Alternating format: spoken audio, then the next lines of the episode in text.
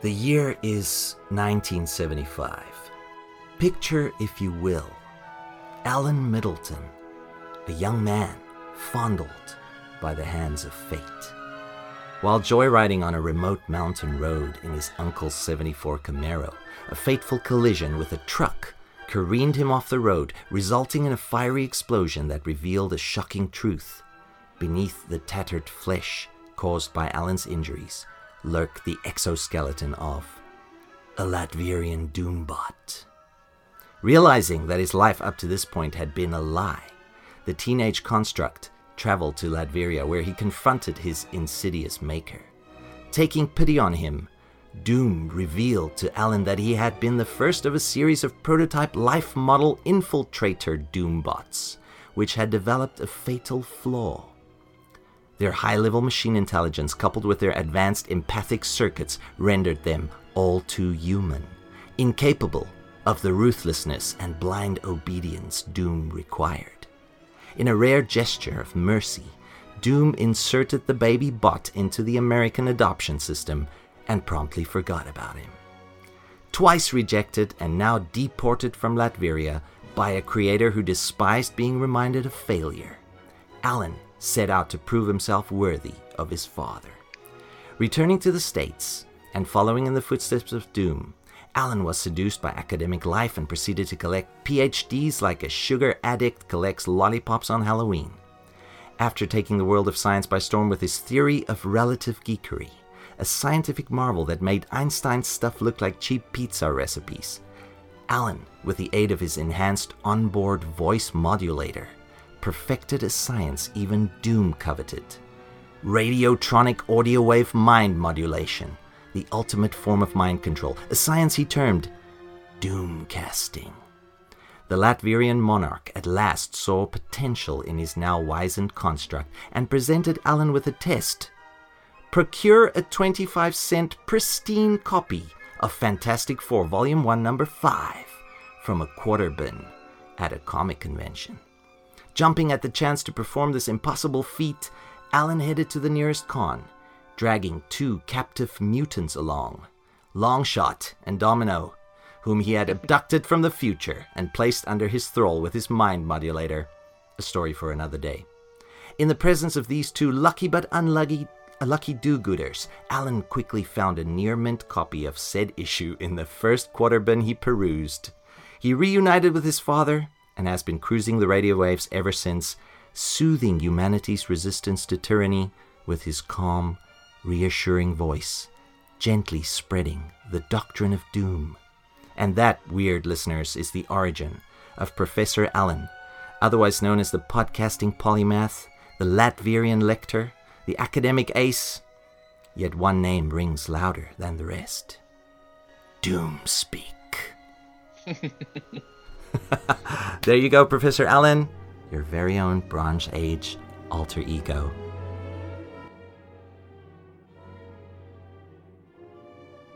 This is Professor Allen, and welcome to the Quarterbin.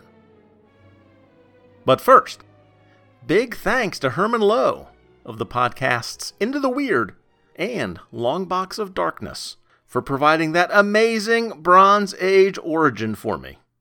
That bit was included near the end of Episode 5 of Into the Weird, which as of this recording is the most recent thing in their feed. Again, Herman, awesome, greatly appreciated, and lovely listener. If you don't listen to Long Box of Darkness or Into the Weird, you're missing a couple of terrific podcasts. Thanks again. And now, we return to our regularly scheduled Quarterbin podcast, where in every episode I summarize, criticize, discuss, and review a single issue from my comic book collection, which I will often select at random. Any book from my comic book collection is eligible, as long as I paid no more than 25 cents for it. Was the issue worth 25 cents? Was it a bargain at 25 cents? Was it still overpriced? Stay tuned and find out. For this 129th episode of the Quarterbin Podcast, we're looking at Marvel Superheroes Magazine number 3, from Marvel Comics, of course, cover dated December 1994. This issue features full-length reprints of Daredevil, 161, Fantastic Four, 234, Incredible Hulk 316, and Iron Man 117. For coverage of issues 1 and 2 of the magazine, which featured the prior two issues of all of those titles, refer to Quarterbin episodes 109 and 119. The reviews and discussions of each of these four full-length issues will, of course, be slightly shorter than the traditional full-length reviews and discussions that issues usually get on the show. The goal is for this to not be 4 times as long as an average episode. But since it is going to be on the long side, let's do some feedback here as well. We heard from Jeremiah Jones Goldstein on a range of podcasts here on the network, and he had some specific Quarterbin comments. I listened to Quarterbin podcast 116, Captain Victory, and episode 110, The Eternals. Both were excellent. I very much enjoyed the reviews. You have a real talent for bringing the comics to life. Thank you, Jeremiah. I first got into Kirby, he says, reading The Fourth World, and now when I find Kirby at a good price, I usually grab it, because no matter what it is, it's sure to be interesting. I picked up a couple issues of 2001 A Space Odyssey comic, and wow, is that a trip? Yes, that is exactly what I've heard about that title. I had a great time listening, and if I ever find issues of Captain Victory and the Galactic Rangers in the dollar bins, I'll be sure to check them out. You do that, Jeremiah, although that is a little expensive for my taste. But hey, you do you. And certainly let us know if you manage to find some more good issues for cheap. Jeremiah also thanked me for shouting out to his blog, which can be found at comicscomicscomics.blog. On episode 127, we talked about Spidey and Captain Britain meeting in an issue of Marvel Team Up, and Luke, Jack, and Eddie had a few things to say about that. Professor, just finished listening to you talk about the U.S. debut of Captain Britain. I do not have this issue, but I'm pretty sure I have the Marvel Tales reprint of it, which I am sure I pulled out of a discount bin, so we're in a similar boat as far as this story. And that is always good to hear from a listener. I became familiar with Brian Braddock thanks to the Alan Davis Excalibur, but eventually did circle back to some of his original adventures, which are pretty fun if you can track them down. This issue is not a Marvel classic, but it is a fun read and has a very memorable cover. I always found the idea of Peter and Brian being roommates very amusing. I picture in my mind some random prowler sneaking into their apartment and getting way more than he bargained for. Yeah, I could see that happening. It also reminds me of how when Jean Grey moved out of the X-Mansion and got an apartment, her roommate was Misty Knight. Another apartment for any would-be cat burglar to avoid. I guess Chris Claremont liked that conceit enough to reuse it. Remember, it's not stealing if you steal it from yourself. I like that this issue includes Brian's choice between the sword and the amulet. In other stories, we would not only be introduced to an entire Captain Britain Corps, who safeguards the British Isles across the multiverse, but also see what happened to those who chose the sword or the path of might. We first saw this with the Kelsey Lee Captain Britain in the tail end of Avengers Volume 3. She is now known as Lionheart. But this also played out much more broadly in the pages of New Excalibur, also by Claremont. Thanks for the episode, and looking forward to whatever else comes down the pipeline, Luke. Thank you, my friend. It is always good to hear from you. And last episode, we covered the last days of the JSA. Chris Willett from Bizarre Manor said it was a fun episode. Plus, I got a dramatic reading of our witty Facebook banner. Everything I could want in a podcast. Greg Arujo of the Secret Wars and Beyond podcast admitted that he purchased this comic at the same time as the final issue of the Squadron Supreme miniseries. I felt depressed for the remainder of the day. Yeah, Greg, I can definitely see that. Siskoid said this was one of his favorite JSA stories. Kyle Benning said it was a great episode, which was very kind. Luke Giaconetti said that this was one of the stories that came out before he was reading DC Comics, but always had heard great things about it. That was a great Quarterbin find, Professor. Yes, my friend, it was. Likes and retweets and shares for that last episode came from many of the fine folks already mentioned, and also Mike Carlisle from the Crap Box of the Son of Cthulhu blog, Vinny Gianfreddi III, Al Sedano of Resurrections, the Warlock and Thanos podcast, Clinton from Coffee and Comics, Paul from the Collected Edition, Gene Hendricks, Comics in the Golden Age, Mike Peacock from Justice's First Dawn, Sean from Secret Wars and Beyond, Paul Hicks of Waiting for Doom, Robert Ludwig, the most sane man among us, Paul the Book Guy, Jared Albrecht, the yard sale artist, my fellow Ohioan, Rob from the Tim Drake Robin podcast, Jim, the Canada Daredevil, Pat from the Long Box Crusade, Trennis Magnus himself, David Ace Gutierrez, Karen from Between the Pages, where pop culture and food meet, Old School Ross, the Warm and Kind Sutherlands, and Laurel at Mountain Flower One from the brand spankin' new Huntress podcast, which you should check out. Thank you for all of that. It is very appreciated. And on to the main event. Marvel Superheroes Magazine, number 3, had an original cover price of $2.95, meaning I got an excellent 91.5% discount on the book.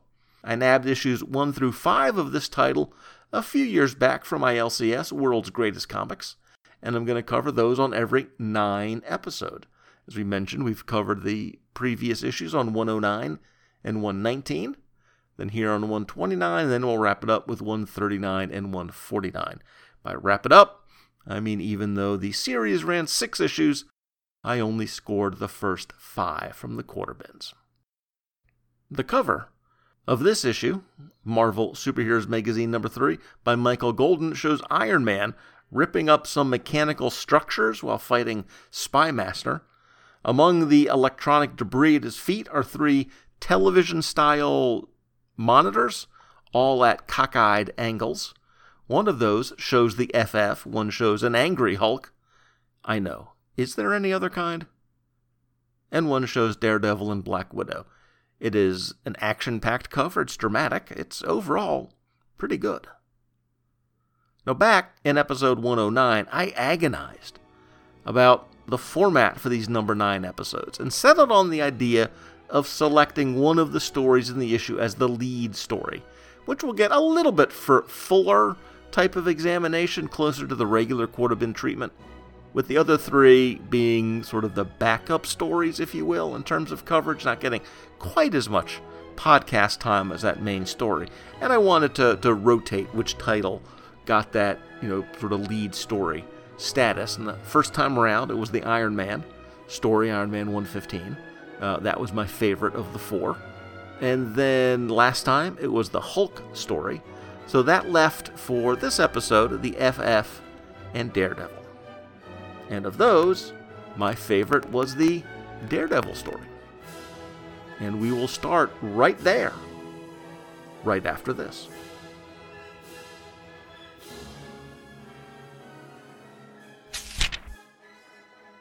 Hi, I'm John Wilson. And I'm Michael Kaiser. And we're the hosts of the podcast, Make Ours Marvel. Here we are in 2018, 10 years into the Marvel Cinematic Universe. Yeah, can you believe we live in a world where everyone's old Aunt Petunia knows who Iron Man is? It's crazy, right?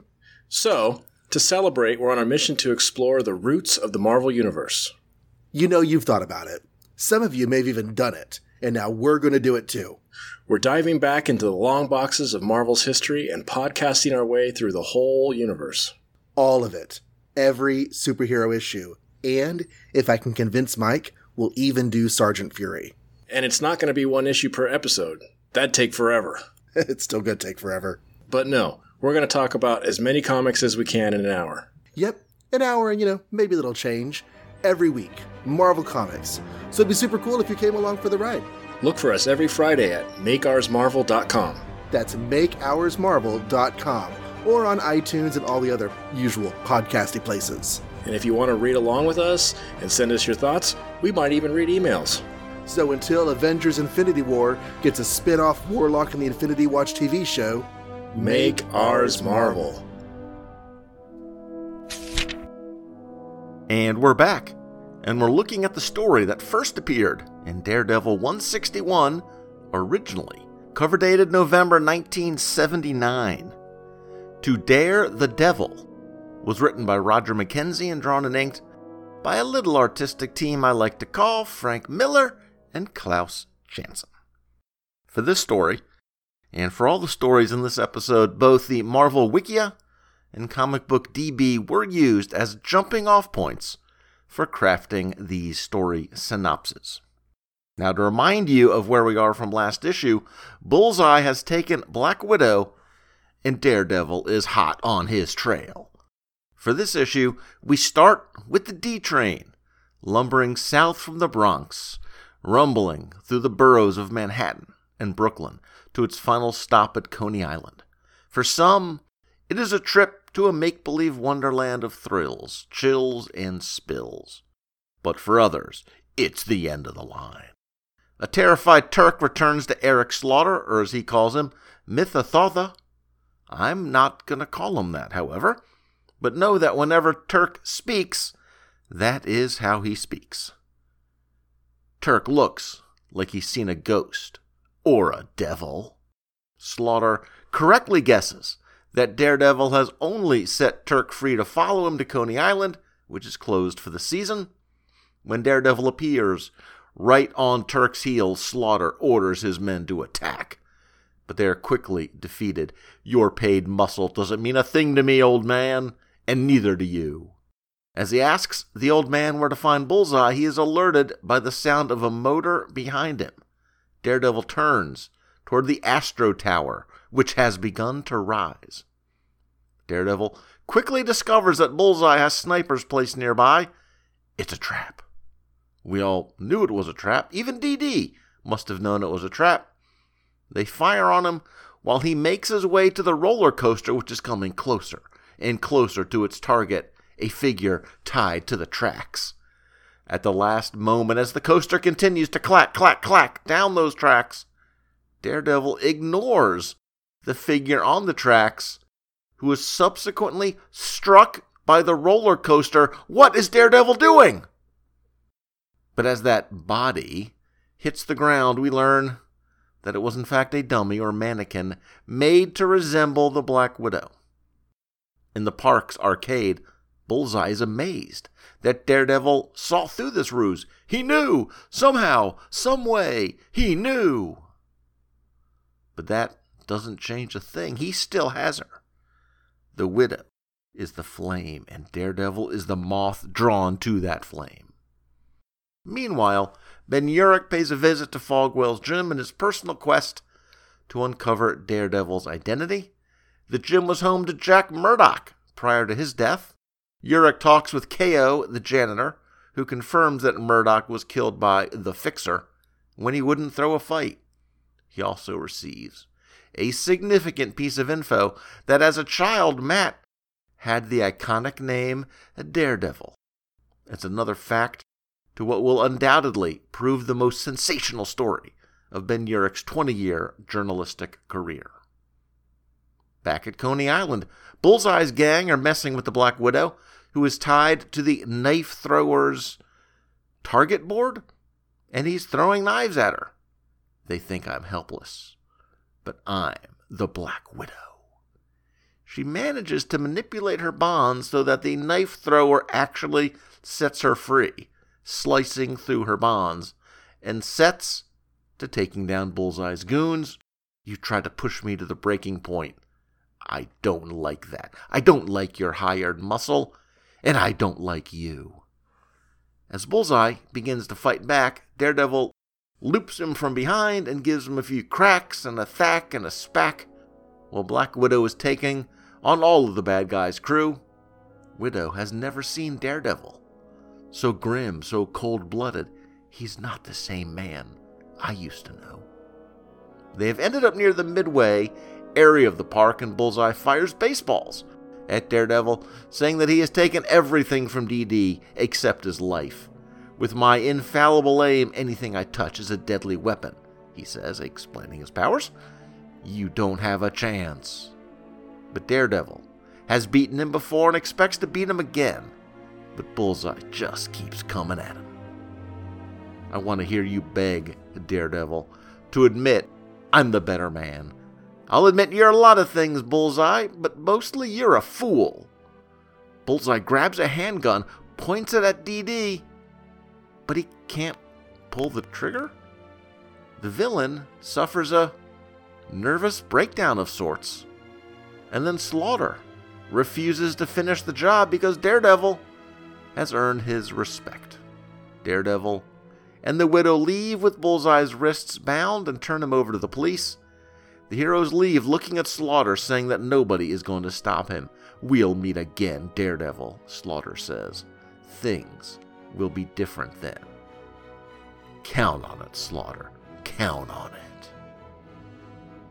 The end. Now, these Daredevil stories have almost been my favorite read each of the last few episodes, especially last time, with Bullseye going up against Black Widow. But I had a feeling that each one was getting better as Miller and Janson got their feet under them, and the creative team really hit their stride here. And that was definitely the case. Each one of these has been a bit better than the one before. Now, I joked last weekend, this time too, about the art team, saying that Miller and Janson, they have a bright future in comics ahead of them, and I'd like to see them working together in the future. And well, you know, like the story, the dynamism and excitement that they bring to the story is really compelling. It's not a groundbreaking story idea as the hero's girlfriend or partner is kidnapped and held at an amusement park. So it's not really a case of, wow, that is so shocking. I've never seen anything like that before.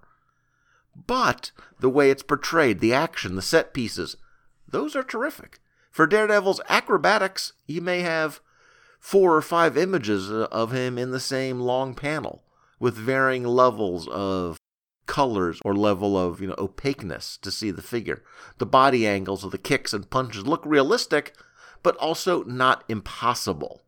And Miller would eventually get to the unrealistic style of art, but here, this early in his career, he's going towards sort of realistic, towards lean and flexible and acrobatic, and it looks really good. You get the sense that all of the skills and powers that Daredevil has, and the way it's portrayed, those are heightened. It's a comic book, of course, so it's going to be heightened, but it's not crazy. There aren't new muscles that Miller and Janson have invented.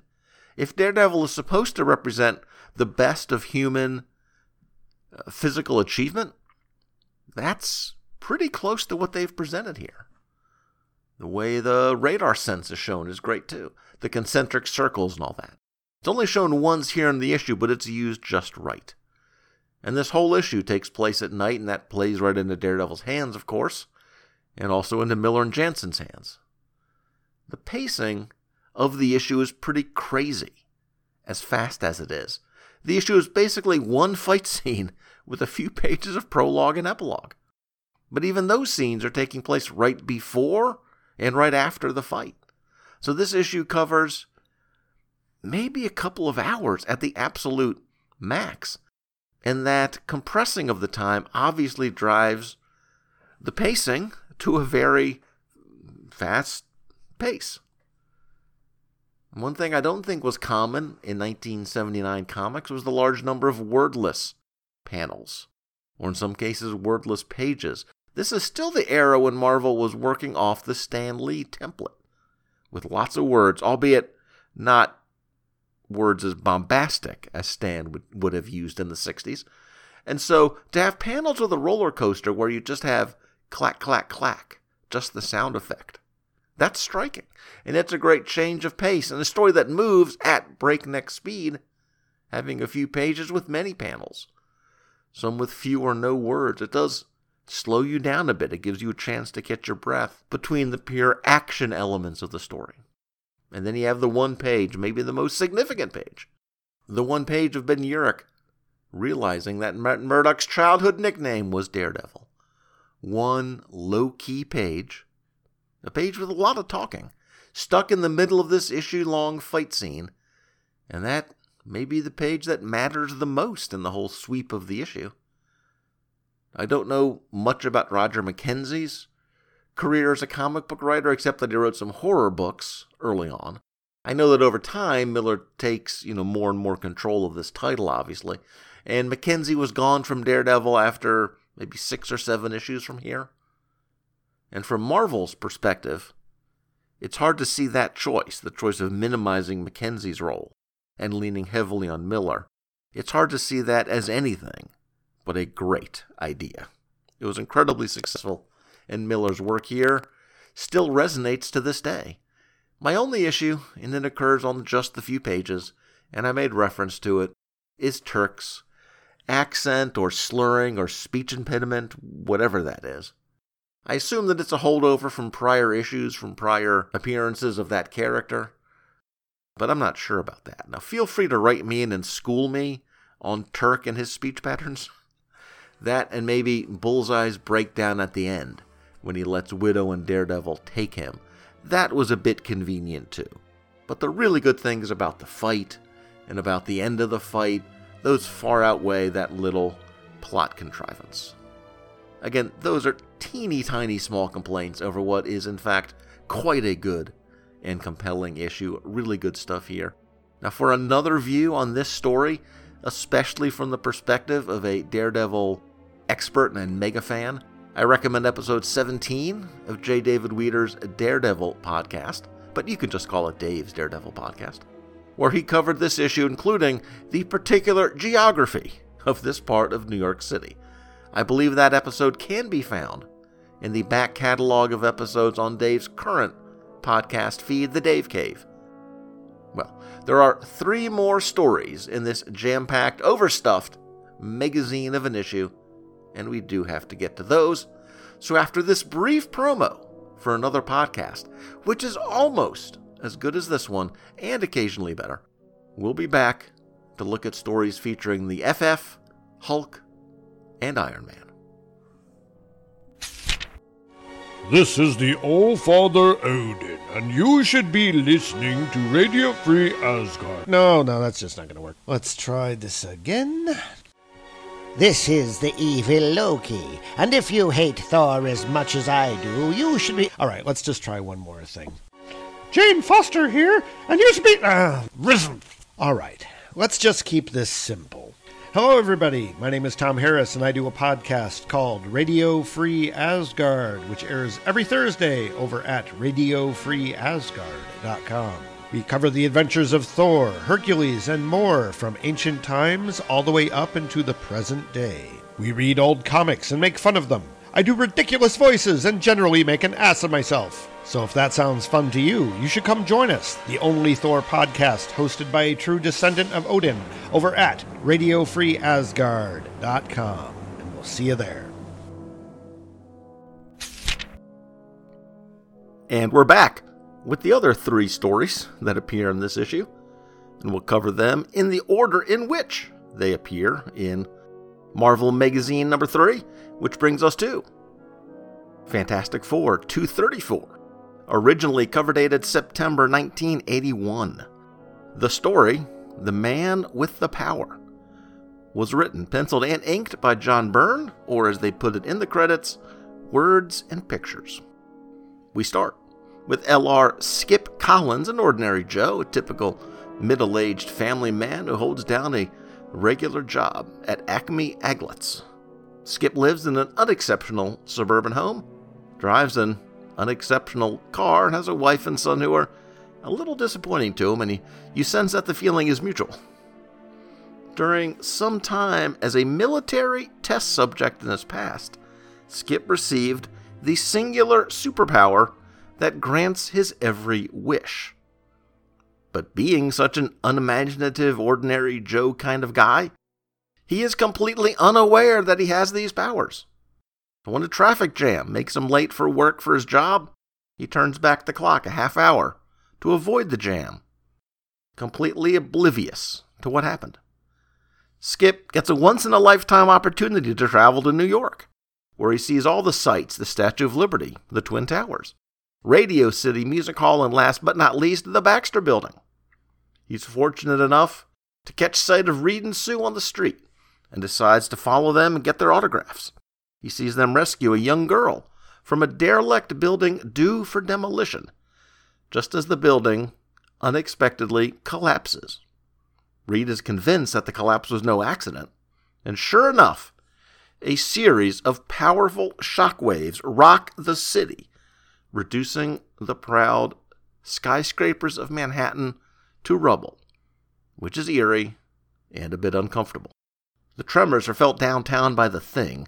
Across town at the same time, Frankie Ray and Johnny Storm feel the effects as Frankie's apartment collapses underneath them. The Human Torch is able to rescue the other quake victims on the block, but wonders what could have caused earthquakes in a city built on solid bedrock. Probably getting some uncredited help from Dr. Doom, I'm just saying. Reed discovers that the effects are not just localized, but worldwide, with all the major cities of the world lying in ruins. As Ben tries to hold together a collapsing Brooklyn Bridge long enough to allow a ship to pass beneath it, Skip suddenly appears and unwittingly helps Ben hold the cables together until the danger is past. Back at the Baxter Building, Reed reveals that gravity waves that have destroyed most of the cities on the planet originate from outer space. And as the FF leaves Earth to investigate, Skip surveys the damage and the destruction and wishes that it hadn't happened. And his powers kick in one final time, restoring all the cities to their former state and exhausting his powers in the process. Meanwhile, in outer space, the FF head out to confront the source of all the devastation, and they see a sight they will not forget. Creatures of the third planet, hear me. I have tracked my enemy here across the boundless reaches of the cosmos. Now, I mean to destroy him and all your puny world as well. I am the living planet. I am EGO. The end. Now this is a crazy comic book issue. The Skip Collins stuff is goofy, and it's narrated goofily, and even though the One Last Wish Makes Everything Right ending is a head-scratcher, putting it together with this legitimate extinction-level cosmic being arriving, that's just a weird combination. But I had no idea that ending was coming, obviously. As a loyal acolyte of the rightful ruler of Latveria, I've been very cautious, let's say, about the amount of reading I've done of this particular title, so not knowing that that end was coming, it is dramatic and out of the blue. It's an out of nowhere full-page splash of ego. I can imagine the experience of a reader reading this for the first time more than 35 years ago, because I was reading it with no foreknowledge, no spoilers, no ideas of what was coming, and it was a dramatic ending, that's for sure. But working that top-level threat into what seems to be a weird story about an interesting conceptual character, that is such a misfit. But it's a misfit that I think really works. Skip Collins is the kind of guy I'd imagine seeing in an issue of Astro City, or something that references or even deconstructs the idea of heroes. But the idea that Byrne had these two distinct ideas, these two different stories, and decided, what the heck? Let's put them in the same issue and the same story. That's so bold, so weird, so wild, so wacky. I gotta say, it kind of worked. That first part about Skip Collins, like I said, that was goofy. But the idea of someone who doesn't know they have a power, that's actually pretty cool. Like when he wishes his house was a little tidier, it becomes a little tidier. But he just assumes his wife did that, and she assumes that he did. It's a brilliant little bit of comic writing. We do have to talk a little bit of architecture here, a little bit of the history of buildings. This is where the Marvel sliding time scale makes things a little wonky. So here in 2018, I read a comic story from 1994 reprinting a story from 1981, which includes a landmark that was destroyed in real life in 2001. But the Marvel sliding timescale being what it is, would set this story after 2001 in the current continuity, and yet... Now, in the story, when Skip visits the Baxter Building, he's looking at a tour book that notes the construction date of the building as 1961, although issue 4 of Ohatmu puts the date at 1949. So to me, it's pretty clear that what Byrne was doing here was giving a shout-out to that dark day of comic book history, when in 1961, FF number 1 was published. Obviously, when it comes to rating an FF story, the best ones feature Dr. Doom, which this one does not, so that is a huge drawback. But the second best feature of any possible FF issue is a story that has a greatly reduced role for the FF themselves. And this issue certainly achieves that goal. So good on you, John Byrne, for writing a pretty good FF issue that doesn't heavily feature, you know, the FF. And that brings us to The Invincible Iron Man, 117, a book originally cover dated December 1978, making it the earliest or oldest story in the magazine. That story, The Spy Who Killed Me, was produced by Dave Michelinie, Bob Layton, and John Romita Jr. And for this one, we start at a desk in Tony Stark's penthouse, which we see through the crosshairs of a sniper rifle. From across the way, the Spymaster fires, and the bullet smashes through the office window and strikes the millionaire playboy in the back of his head. Content with a job well done, as the Spymaster seldom fails twice, the villain runs off. But what he doesn't yet realize is that the man he quote-unquote killed was actually a life model decoy. The real Tony Stark, already garbed in his Iron Man armor, steps out from behind a concealed wall. After examining the remains of the LMD, he flies out the window after Spymaster. He catches up to the villain's getaway hoverjet, only to find the vehicle is on automatic pilot. The real Spymaster is miles away. Tony reflects on the previous evening, thinking that this just hasn't been his day. He recalls attending a high society party where he met Bethany Cabe. At the time, he had no idea that he was being secretly watched by a disguised Spymaster, and has no clue whatsoever what brought the villain back into his life. At Stark International, he discovers evidence of Spymaster's actions. He encounters him in the computer center, and Spymaster keeps him at arm's length with an odd array of high-tech weaponry. Iron Man continues to pursue him, but Spymaster knocks him off guard by slamming him into a monorail car, which is actually pretty cool. Iron Man gives chase to a fleeing Spymaster who launches a missile at him designed to interfere with his armor's cybernetic circuitry. Iron Man bursts into flames. He dissipates those flames with his built-in foam ducts and flies towards Spymaster, eventually catching up to the villain, grabbing him, and hurling him across the facility onto the Stark airfield. This knocks the bad guy unconscious, and Iron Man recovers the stockholder files, which were what Spymaster had stolen from the company computer center. And on the last page, Nick Fury of S.H.I.E.L.D. presides over a joint meeting with NATO, with the goal of muscling Tony Stark into relinquishing the rights to his weapons technology. The end. Spoilers for a few issues ahead of this in the Iron Man run, but that's not really Nick Fury. It's another LMD. I guess Dave Michelinie really loved using those in his stories. Now, of course, I do have to comment on one aspect of the business side of the story. I always thought that Stark Enterprises was a publicly held company, meaning that they were on a stock market. I'm pretty sure that issues relating to the stock of Stark have been in the title before, although I guess that could be after this issue. Because if that's the case, if they are a public company on a stock market, then the list of stockholders, which is what Spymaster was hired to steal, would actually be public information. Buying a stock on a stock market is a taxable transaction.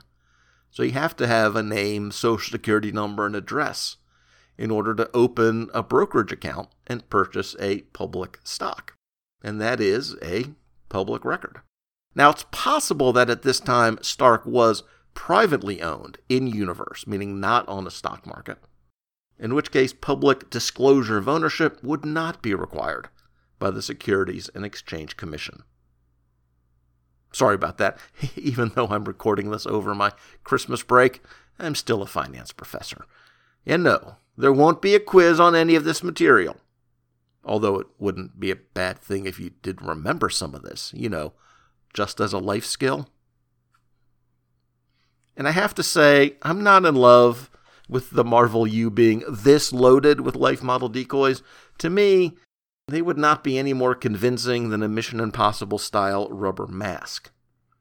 I know that there are general comic tropes, and then specific DC tropes and specific Marvel tropes, but this one from Marvel, not a huge fan. LMDs are plot shortcuts. Before you ask, Doombots, on the other hand, those are totally different. Those are genius-level artificial constructs. Not the same at all, totally different. Understood? But other than that, and that is a big deal, actually. That is, accepting that the entire story jumps off from the killing, quote-unquote, of an LMD. Getting past that, everything else is actually pretty good. And rounding out our episode here is The Incredible Hulk 316, an issue originally cover dated February 1986, making this the most recent or newest story in the collection. And that story, Battleground, was scripted, penciled, and inked by John Byrne with additional inks from Keith Williams. To refresh your memory, at the end of last issue, Hulk and Banner had been separated. Banner had collapsed and was rushed to the hospital, and Betty Ross was there looking for him. This one starts at exactly that point. Jennifer Walters, the She-Hulk, arrived at the New Mexico hospital where her cousin, Bruce Banner, had been admitted. She was called by Betty Ross as the doctors at the facility needed the next of kin in order to determine what to do now. Betty tells She-Hulk that they have a difficult decision to make that will determine if Bruce will awaken from his coma or not. Meanwhile, reporter Diane Bellamy is live on the location covering the rampage that Hulk has been going on ever since he was freed from S.H.I.E.L.D. custody by Doc Samson, and what was probably not Doc Samson's best move ever. With the destruction in the billions of dollars, there appears to be nothing that can stop the Hulk.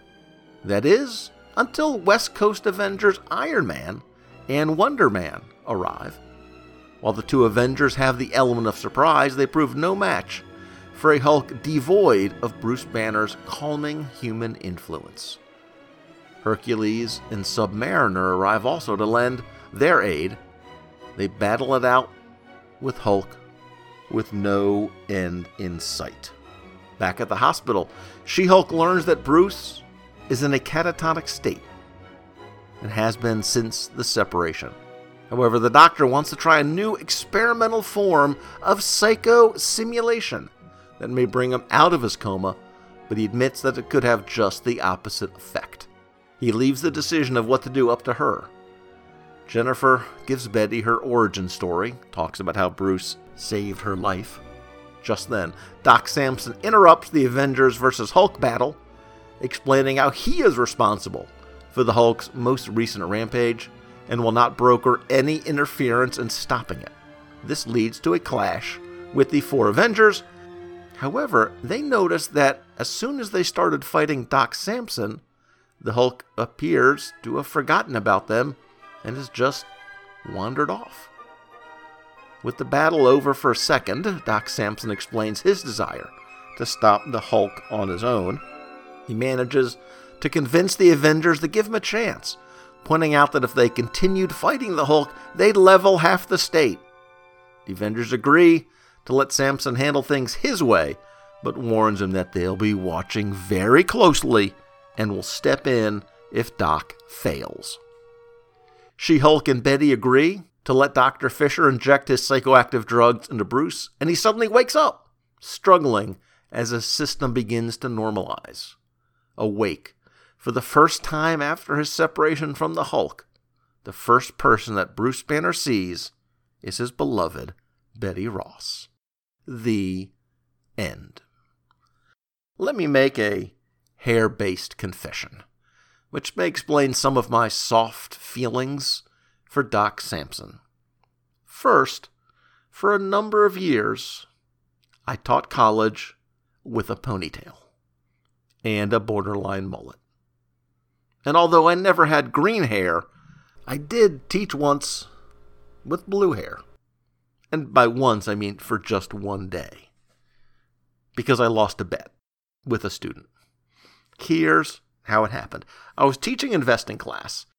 Now, that used to be a separate class, but it isn't anymore, which is kind of a bummer because I don't do the investing competition anymore. But back then, when I taught this class, I participated, and any student that beat me in our semester-long stock market competition, any student whose portfolio ended up higher than mine, they got extra credit. No actual stock market winnings, just a few points. I'm not crazy. And one semester, me and one student, John, got out to a big lead over the rest of the class. And it looked like he was going to be the only one to get extra credit. The thing was, he was a really good student and sort of admitted that he wouldn't really need the extra credit, which he was correct about. So he gave up his extra credit points to the next highest placed student in the competition. And instead, he and I just made a bet. And here's the thing about John. In addition to being a pretty good student, he was also a fashionable fellow. And among the new looks he often sported was differently colored hair. So that was the bet. If he beat me on the last day of class, I would sport the hair color of his choice. And he chose blue. So all of that is to say, I look at Doc Samson and his look kind of brings back pleasant memories to me. The story itself, the guest stars, including She-Hulk, another one of my favorites, and some Avengers, this all worked for me. As far as the future of the title goes, the separation of Hulk and Banner, that's a big deal too. So, like I've said about all three of the other stories I've covered, I enjoyed this Hulk tale, and I look forward to seeing what's gonna happen next. The verdict. On Marvel Superheroes Magazine number 3, 96 pages of solid Marvel comics. Bob Layton, John Byrne, Frank Miller, Klaus Janson, Dave Michelinie. Did I mention the 96 pages part? These are reprints of top quality stories and all at a bargain price. This is a total Quarterbin steal. I have not read any of these runs before and have really enjoyed all three of these magazines that I've read, and I expect I'll really enjoy the other two as well. Look for those in episodes 139 and 149. And that wraps up my coverage of Marvel Superheroes Magazine number 3, bringing episode 129 to a close. I'm not exactly sure what I'm going to do in episode 130. I know what I'm going to do between 130 and 131. But during February and March, the network is going to be engaged in a 5 or 6 week long mega crossover event with all of the active shows on the network participating. So if I get in a Quarterbin before that starts, we'll be covering Uncle Scrooge Adventures number 20. But depending how that schedule goes, the next episode of this, 130, might be part of that crossover, and I don't want to spoil what we're going to talk about. And if that happens, then Uncle Scrooge will come after. But whichever of those issues I end up covering next, I probably won't be alone. But I can't say any more about that because spoilers. So if you have any questions or comments about these issues, the episode, or the podcast in general, feel free to contact me. Until next episode, I'm Professor Allen, and I'll see you in the Quarterbin.